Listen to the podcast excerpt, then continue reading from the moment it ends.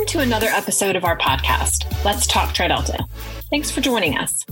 I'm Mindy Tucker, TriDelta's VP of Marketing and Communications and managing editor of the award winning Trident magazine. The events of the last few months have caused us as an organization to listen and learn about the systemic racism that exists in our society, in Greek life, and within our organization. We've had some profound conversations and taken action to identify the ways in which TriDelta can work to dismantle racism and educate our members. Today's podcast is going to continue our Lead Now conversations about racism. We're talking to sisters of color, tackling some important topics for TriDelta, asking some of the difficult questions, and hearing their perspectives. Today, I'm so pleased to share with you my conversation with Crystal Clark. I know you'll enjoy getting to know our sister, Crystal, and here's our conversation. Crystal Clark, thank you so much for joining us today. So happy to have you with us. I know a lot about you. I know that there's so much we're going to talk about today, but I'm so excited for our sisters to get to know more about you and the work that you do. Um, I know you're going to have a lot of great things to share with us today, so I'm really excited to jump into this. So thank you for joining us for this conversation.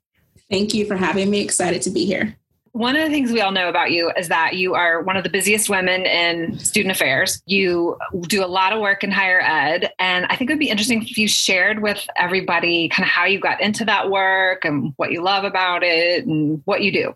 So um, I did my graduate work at University of Maryland College Park, and my graduate assistantship there was in fraternity and sorority life. And the main part of that role was to be a live-in staff member at Pi Kappa Alpha fraternity um, with my 34 men of Pike. Um, and so I lived there for those two years with them and also did other projects like advising Greek Homecoming and Greek Week. And so it's important to understand that I was unaffiliated when that work started. Right. You know, I rolled into student affairs as just, and I think this is a very cliche story for anyone in student affairs.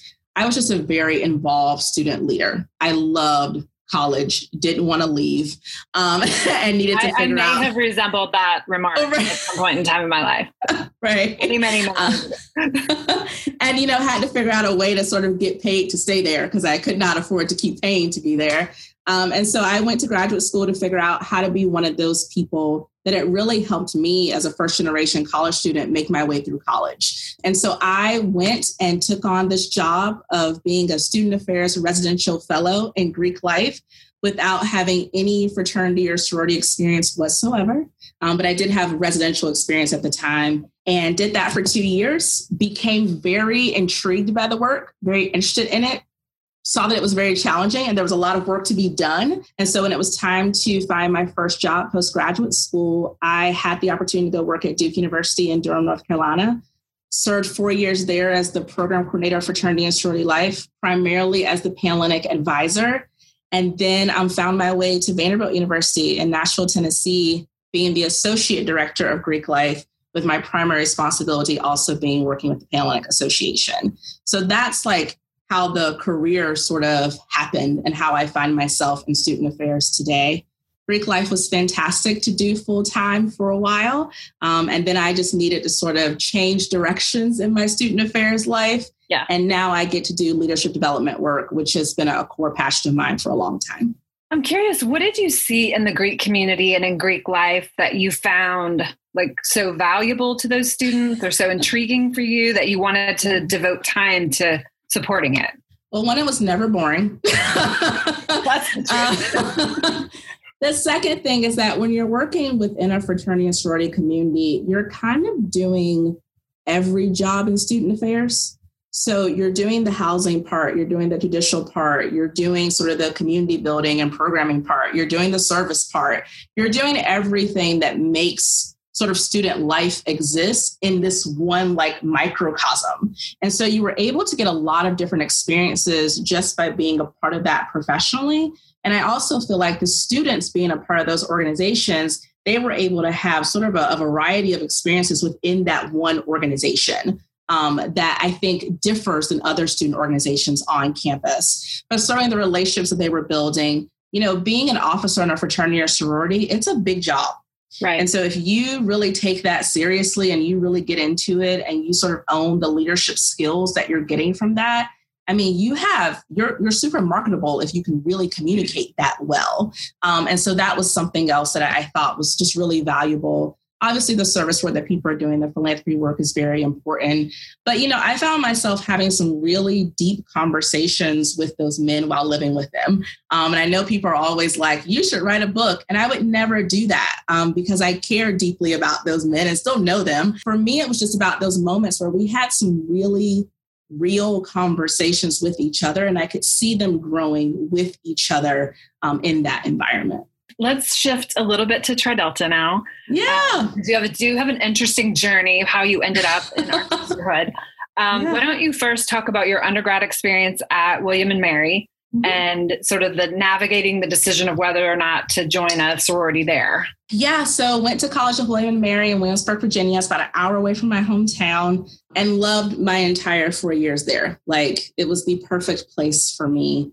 I'm a, like I said, I'm a first generation college student. No one in my family belongs to any Greek lettered organization, like no one. So I didn't have that sort of cultural capital of understanding what that meant or what that right. looked like or how to do that. None of that happened. There were no legacies, nothing of that nature.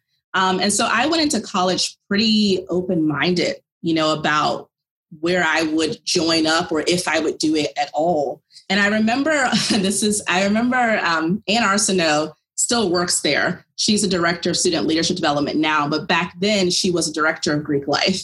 And I wrote Anne an email when I was, I guess, 17 years old, because at that point they sent you a bunch of literature in the mail, right? So I got sort of like the Greek guide in the mail. Right. And I was looking through it and I wrote her and I honestly asked her point blank, do these organizations allow Black women? Like that was my question. And it was a very nice email, but now I think, wow, I really had some guts when I was 17 to like email this adult and say, like, what is going on here? You know? Uh, and I think I even listed the ones that I wanted to join, like, you know, you're 17, like you're just, you know, whatever. That's great. And uh, she wrote back a really nice email, you know, that was like, yes, everyone's welcoming. We'd love for you to join, you know, a great email. And so when I arrived at campus, I signed up for Panhellenic recruitment. Um, and I paid my fee and I filled out my form and was assigned to, uh, I guess maybe they were Rho Gammas back then, something yeah, like that. Like that. Mm-hmm. Went to my first Rho Gamma meeting, met my group, and realized very quickly that I was out of my depth. Like that I had stepped into something that was super far away from my lived experience and my perspective. And I think it, that was in things that are superficial, but unfortunately deemed important sometimes in the sorority experience, especially recruitment. I didn't have the clothes. Like I didn't have the clothes that everyone was wearing. Like I didn't know who Lilly Pulitzer was, did not have a Vera Bradley bag. My the collar on my polo was not popped. Like none of that was happening. And so when they sort of listed out what you were supposed to wear every day, I was like, I have Timberland boots and I have like oversized Nautica and Tommy Hilfiger and I have some American Eagle. I don't have all these things that you're asking me to wear. Like so each day like, of recruitment, they wanted you to wear certain clothes. Right. You know, they sort of put out like, here's what you wear. You wear your snappy casual and your sundress and your pearls. And, you know, at the time, everyone had on Lilly. And I was like, what is this? And so I immediately thought, okay, mm, something's not working for yeah. me here. Yeah. And then, you know, it was once I found out how much it cost, I was like, whew, okay, how am I going to ask my family for this money? Right. Because I come from a single parent family, uh, a lower middle class socioeconomic status. And, you know, we had already sort of put all of our resources towards just getting me there. Right. So to ask them for now hundreds, if not thousands of more dollars for an organization, I was like, whew, we'll see how I how how can I have this conversation. I was the only woman of color in my Rho Gamma group. And then the school had sort of made a decision, I guess. And now that I work in higher ed, I, understand how we can work in silos and not communicate well. So the school had decided to plan, um, it was Black Student Alumni Day, and it was at the same time as the first round of formal recruitment. So in doing that, you kind of had to choose Am I going to go and be with my Black peers at this programming for Black students? Or am I going to go through the first round of recruitment? You couldn't do both effectively. You couldn't. You know, I reached out to my Rho Gamma and she was pretty ill equipped to have that conversation with me. So I was like, well, what am I supposed to do? Because then I'm sort of wrestling with my identities, right? I'm 17 right. years old. I'm wrestling with my identities. I'm not sure which way to go. What's going to be the consequences if I choose one over the other? Am I ever going to be able to go through sorority recruitment again? Well, they say it's harder once you get older. Am I going to alienate my Black peers by not going to this event because all of us were going? So you start wrestling. And I didn't really feel at the time that there was anyone who was able to help me make that decision. And so I I think I kind of freaked her out. and eventually I just decided, she said to me, like, we can put you on a special schedule. And I said, you know what? I stick out like a sore thumb already. I yeah. can't show up late or leave early. Like I can't add that to the mix. And so I just dropped out, which I think relieved her because I think she was like, I don't know what to do with this. And I went to, you know, Black Student Alumni Day or whatever the event was and and and did not go Panhellenic in undergrad. You know um, what I found so interesting about all yeah. that is it wasn't just one thing and it wasn't all based on race or it was like so many things from so many different directions were coming mm-hmm. at you. Mm-hmm. Uh, I find that so interesting just to hear your perspective on that now. And you could connect yeah. them all to race, but they don't necessarily all directly, right. you know, go you there. Know, we it was class identity right? It mm-hmm. was a lot of that is impacted because i am a first generation student so no one can help me navigate it. You know i didn't have any letters of recommendation. I didn't know any women that were in npc organizations when i was growing up. So all those things really affected you know the training of the leaders who are in charge of the recruitment process. Like your Rho Gam was like your touch point right? And she was not equipped to have those conversations. And so in so many ways it layered up to not happen. Yeah. Um, and that, so I, you know, I went through undergrad unaffiliated. That's how it happened. Yeah. yeah. So fast forward through fast your professional connection, you ended up running across some Trideltas. How did you? how did you make your way into across you know, I love that you're an honor initiation. I love telling the honor initiation story. Um, so we'll get to that, but I'm just wondering like how that came about and you know, I um I had met Susan Woda at Maryland. We were at Maryland at the same time. She was living in the Tri Delta house. Huh? What'd you say? One of our newest board members. Yes, absolutely. Yeah. So um, we met at Maryland, and then I went on to obviously work at Duke and became very involved in the Association of Fraternity and Sorority Advisors. I, I guess I met Jason through a friend from Maryland, our friend Darren. So Jason Gomez, who's on the staff. yes, absolutely. You know, I just I did my work as an unaffiliated person in fraternity story life like anybody else would. And we had actually just did a session at the annual meeting on what it was like to be an unaffiliated fraternity and sorority advisor. Like there were three of us who did it.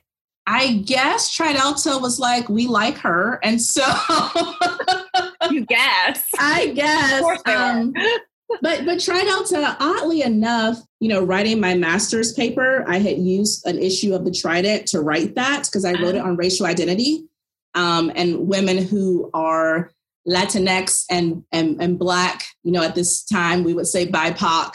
Um, at that time, we weren't using that acronym. Right. Um, who and their racial identity development after joining predominantly white Greek organizations. And the Trident had done a really great article on uh, just sort of the racial history of Tri Delta. Right. And I, I carried that around with me, I think, for like a year trying to write that paper.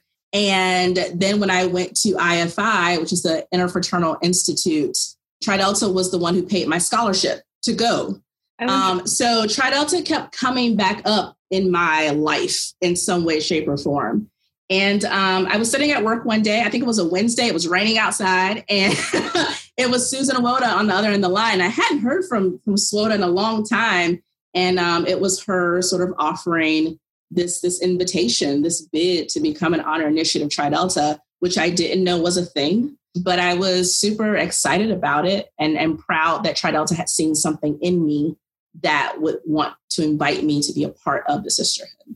So I want to just illuminate a little bit for people who are watching and listening and they're like, honor initiation, what is this? And I do love that we do have this yeah. opportunity to enter our sisterhood after you've completed your collegiate years and mm-hmm. you create relationships, you find that you share our values and we welcome you in as a sister. And yeah. it's a cool thing that we do. I think we're probably going to start doing that a lot more in the future And um, we should. I think we should. We have some amazing women, case in point here, mm-hmm. um, that we've welcomed into sisterhood in that manner. So yeah, I'm glad to have a great example to talk about on that front. I'm curious what your experience has been inside Tri Delta as a Black woman. It's been fine. I think so.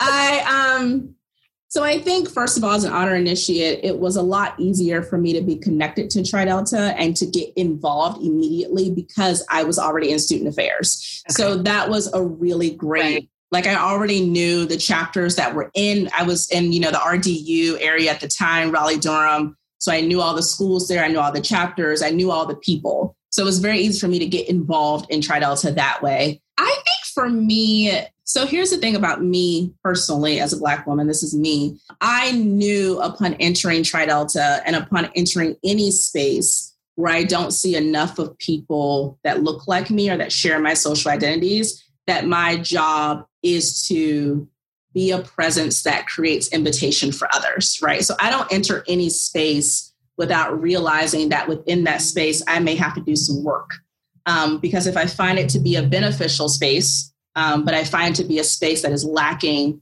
for BIPOC women, then I, for me, it's important for me to step up and figure out how do I make this better? How do I make this welcoming? How do I make this more inclusive? How do I make this opportunity better for other people? I think the biggest moment that I had to do that in Tri Delta is when we had the first, I guess at that time it was an innovation team on diversity and inclusion. Um, and that was my first invitation sort of in to really do some work in that area of the organization. You said um, initiation team? Innovation team. That's oh, what innovation. it was called. Innovation okay. team. kind of cut out. So I wanted to make sure I got yeah. Right. So that was the first time where I was like, okay, now I get to really sort of be a part of a, a committee of people who have an interest in what I always have an interest in, which is, you know, equity, diversity, and inclusion. Right. And making these environments better for, for anyone of any right. social identity. Yeah. Yeah. I'm curious as you, you know, as you guide students, as first of all, I want to go back to one thing. I think I love hearing you say, like, I know when I step into some of these places, like, I know the work I'm going to have to do.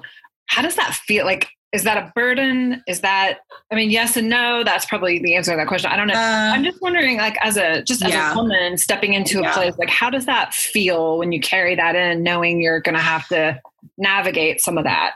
You know it's a little bit of everything. It's a little bit of oh not again. Here comes the stress and the anxiety and and do these people really believe what i believe? And are they really open for change? And am I just going to be seen as like the black woman in the room who's always talking about identity, right? And are they going to get tired of that and then maybe not want me around anymore? Um, so there's that. And then the other is that, you know, I, I think for me as someone who enjoys a challenge, it, there there's a sense of, oh, maybe we can do some great things here and maybe right. we can create some change here. You know, I always point people towards um, um, Shonda Rhimes' book, The Year of Yes. If you like Scandal or How to Get Away with Murder or anything like that. She d- writes all those shows, but she has this concept called FOD, F O D, being first, only, and different. And it's really tricky for a FOD because there's pride in that and there's excitement in that. But then there's also the oh, goodness Work that goes with it. I, I, this is stressful. This is pressure. Um, I have to make sure I don't mess this up for other people who share my identities. So it's it's both sides of the coin. Interesting. No, that's a good theory. Um, I like that FOD.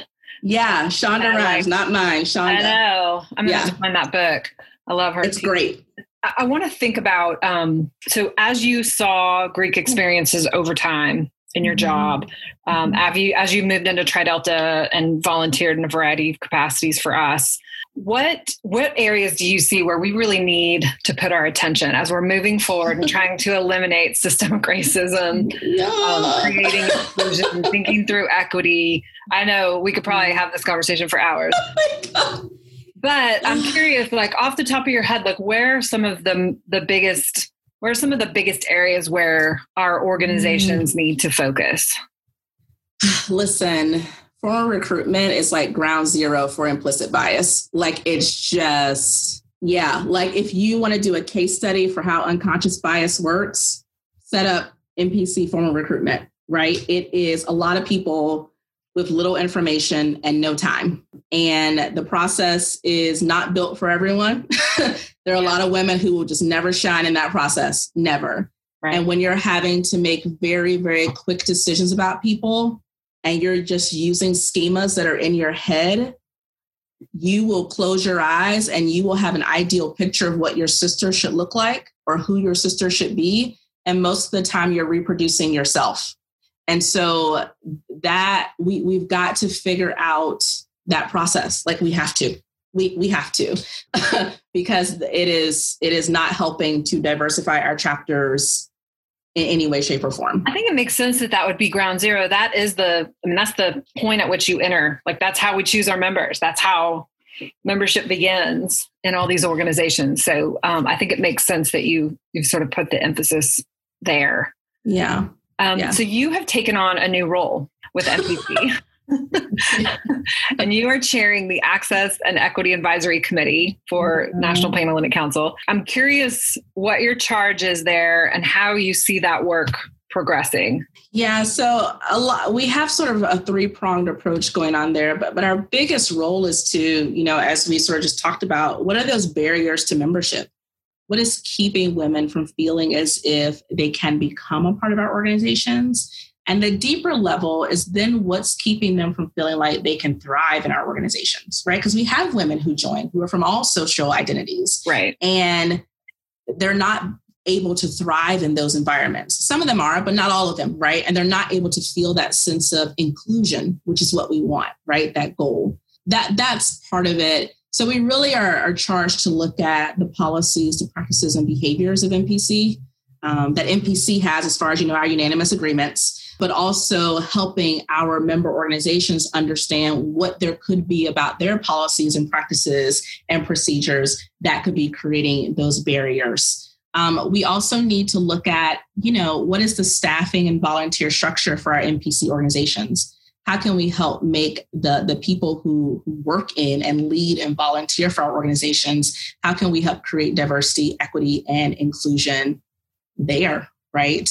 And then we also just want to think about how can we how do we filter all of this down through our member organizations well and effectively, right? So we should be doing this together and not like separately. And what I have learned about our organizations is that we have to do everything kind of almost at the same time or together, or it will never happen, right? And especially at the campus level, we all have to flip the switch at the same time. I think that's, I can see why that, especially with recruitment. I mean, you can't, we're all involved in that and it affects all of us. That decision has to be made by everybody and done at the same time. That makes sense. Um, so we've we've got a, there's a few things there, and and it's all going to be challenging work because there's a lot of history, there's a lot of tradition, there's a lot of we've always done it this way. Mm-hmm. Um, there's a lot of people who are afraid of change. There's people who don't believe that we need to change. Right. Um, and so we have to take all of that into account with the serious understanding that if we don't change, we are really threatening the relevance and the outright existence of our organizations. And we're also just not on the right side of history. Like, pull it together. You know, like we're not we're not doing the right, humane, best thing. So there's so many layers there that that you know we have to work on. And every organization is different. And I, like I know the conversation going on inside TriDelta, but I can't, you know, I don't know the conversation going on in all these other organizations, and I'm mm-hmm. sure they're all at different places with different people and different beliefs about how we go forward. And so I'm glad you're doing that job. I'm glad that uh, it's you. I think you're going to do a great job. I think you bring a lot of wisdom and expertise to that role. So thank you for saying yes to it. Yeah, we have a great team of, of also 12 other people who come from a variety of backgrounds and affiliations. And I think it's going to be a great group. Excellent. Yeah. I want to shift now into um, talking specifically about how TriDelta has responded in recent months. Yeah. Um, calling our we're calling our response lead now. Feeling like this is our opportunity to step up and lead right now. We, as you know, we have a plan. It's ever evolving. It will. Yes. I don't know that it will ever be complete. Um, and we we took a lot of action this summer um, or we took our first actions this summer at convention and we're moving forward. I want to I want to sort of understand from your perspective first just we've talked about this a little bit, but why why do we as Tri Delta need to act and do something right now? Yeah, I mean, now is great. Forever is is really important. Um, I think because the, the the work is never done. Like you never arrive, and I think we have to understand that. So everyone who's creating committees right now or making all these changes, this isn't just for like a year period. Like this has to stay in place. You know, I think that we've all been pushed to a sense of urgency. I think that people were doing things in small drips, you know, a meeting here, a conversation here, a policy there. And I think that everything that's been happening, you know, with George Floyd and Ahmaud Arbery and Breonna Taylor and all of those people that that we've lost, right, at, at the hands of uh, of people who you know are, are, who hold some racist beliefs, right, um, and who are not really um, really not upholding a, a they're not being kind of like to all, right, and so right. we yeah. have been pushed to a point where we now need to there's just been a reckoning i think of every level of every industry of every organization you know it doesn't matter what you're a part of it's now about you have to look inside and say, what am I doing that's contributing to this happening? Right? Or what am I doing that's contributing to possibly the development of people who would then go out and do something like this? And so I, I think that that now is imperative. If you're not acting now, you probably just aren't ever going to act, right? Because this is a this is the moment to do so. And I think, you know, our students are they're not messing around. they're at a point where it's like they want to respond. They want to know what's going on. They want to fight.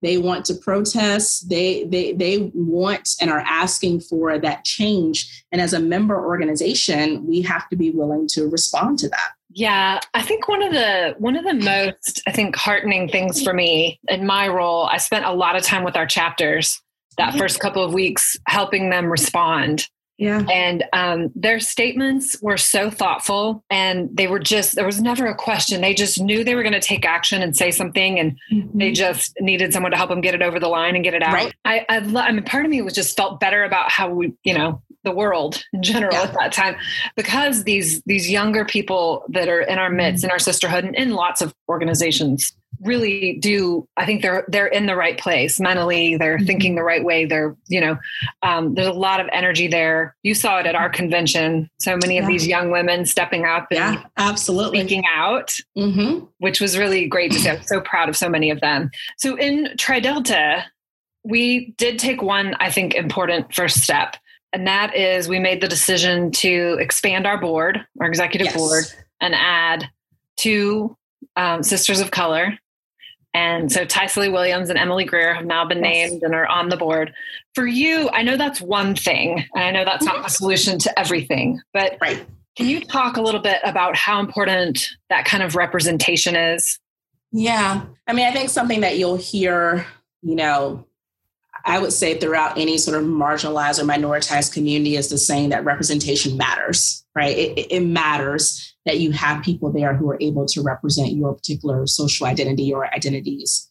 Part of it, I think, is, is that by having representation, you show other people that that is a possibility for them and that also that you are welcoming these identities into a leadership space so it's hard to be what you can't see so because to consistently see board photos of all you know lovely white women Right. It does not help our BIPOC women say, huh, maybe I can be president of Tri Delta one day, right? Because they're like, that has, I mean, that has never happened. So for a lot of them, it, it would just feel like that is insurmountable. There's no way that's going to happen. So you sort of disinvite them from that process, losing talent, um, which you don't want to do.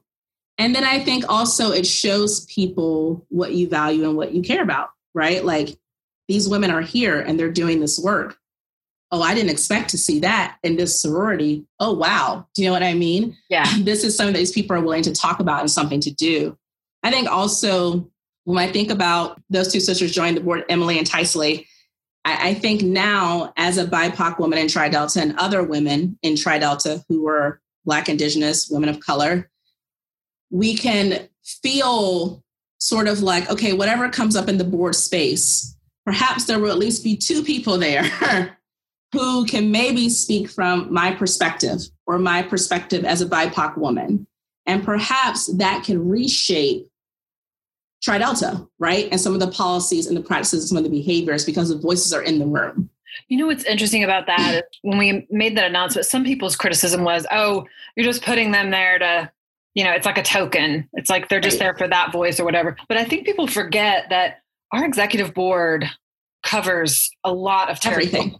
right. and yeah. they make decisions about, you know, they they advise our our our housing board. Um, mm-hmm. They have, you know, they're in that. They they're making membership experience decisions they're making mm-hmm. price decisions mm-hmm. they're making programmatic decisions i mean they're across the board mm-hmm. they're speaking into a lot of different topics which and they're already a pretty diverse group not of not of color right right right you can see but right. i think it's it's so important to to have a diversity of views on all of those topics oh yeah it, it will make you a better organization like it does. It's been proven to make you a better organization.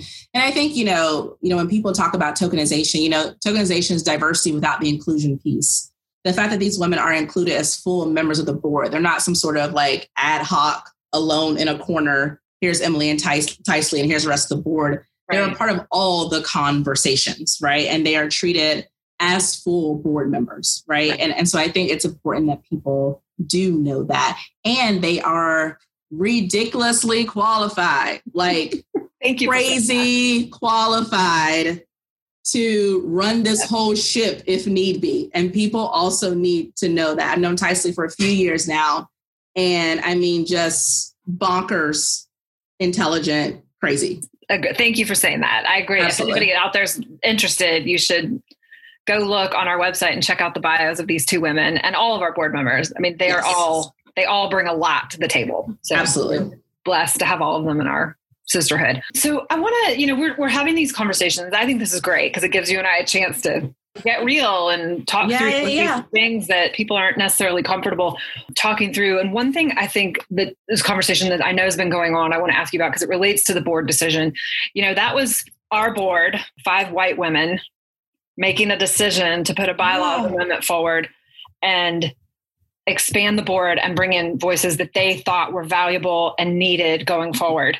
Um, I think there was probably at some point some trepidation like, can we as five white women make this decision right? Like, are we doing this right? What are we? I'd love to hear from you. I think sometimes we need a little. We need a little reminder that we do that we can make change and we can take a step no matter our color on this. And sometimes maybe it's more important for us to make the step and make the change. And I'd love to hear your perspective on that. Listen, that's the only way that NPC is going to make a lot of these changes in these chapters is if five white women say we're going to make a change, right? Because think about think about the makeup there. You know what I mean? Yeah. So that's it, you know. But but I also feel like, and we talked about this a little bit, you know, the the pressure or the burden that a, a, a black person or a person of color can feel having to feel like they're always the one sort of doing that work and pulling people along I think it's super important that white people understand their privilege, right? And the platform that they have and the ability that they have to say things and to talk to people and to the, use the relationships that they have to move things in a direction that it might take me 20 years to do. It might take you a year, right? There are people who are going to be way more apt to listen to you. We want to do this alongside each other. We want to do this with each other. Now, I do think it's important that people understand that you still should center the experiences of BIPOC people, right? And, and if you're going to to use knowledge from BIPOC people that you credit them, right? But your voice saying it is important and it's necessary. I think the thing that we're seeing about these protests is that it's everybody. It, yeah. Everybody is is out there protesting. Um, everyone is is is communicating with the authorities. Everyone is really out there saying we need change. And i think that that has to be the most effective way to do it. You know i just you know i was talking to a student the other day and she was like well people told me i shouldn't say anything. And i'm like no no no. You need to say something. You need to speak up. And here's the thing. You may mess up because we all will. You still need to embrace that that this is something that if you believe in it and you care about it you've got to put yourself out there and say what you need to say. I can't think of a better way to end this conversation than that. uh, you bring such a great perspective. I want to thank you so much for joining us today. And I also want to make sure that people can find you. So, is there a yeah. way where people can find and follow you and check out Krystal and what she's doing? Yeah, if you want to follow me on Instagram, it is Krystal in Clark. Um, in is my middle initial for Nicole, so Krystal in Clark. You Krystal with a K. There. Yes, Krystal with a K, um, like the cheeseburgers uh, in Clark. That's my Instagram handle, and you can also find me on LinkedIn under Krystal in Clark as well. Excellent. Well, thank you so much for your time. This has been a great conversation, and I'm just so grateful for you for giving us your time and being part of our sisterhood. Thank you so much, Mindy. Thanks. Thanks again to Krystal for being part of our Lead Now conversations. If you're interested in listening to other Lead Now conversations, you can go to tridelta.org slash lead now. That's lead with three D's, lead now. There you will also find information on our lead now plan and our progress on that. These are conversations that we have to continue. So look forward to more Lead Now conversations about racism from us in the future. We've created a space for members to share feedback and ideas as we collectively work through this Lead Now work and continue learning. So please feel free to email us at inclusion at trideltaeo.org. We hope all of our members and families are remaining safe and healthy out there. Please like and subscribe our podcast. We love those five star ratings. Thanks for joining us today to talk TriDelta. Join us next time. Stay safe and bring you.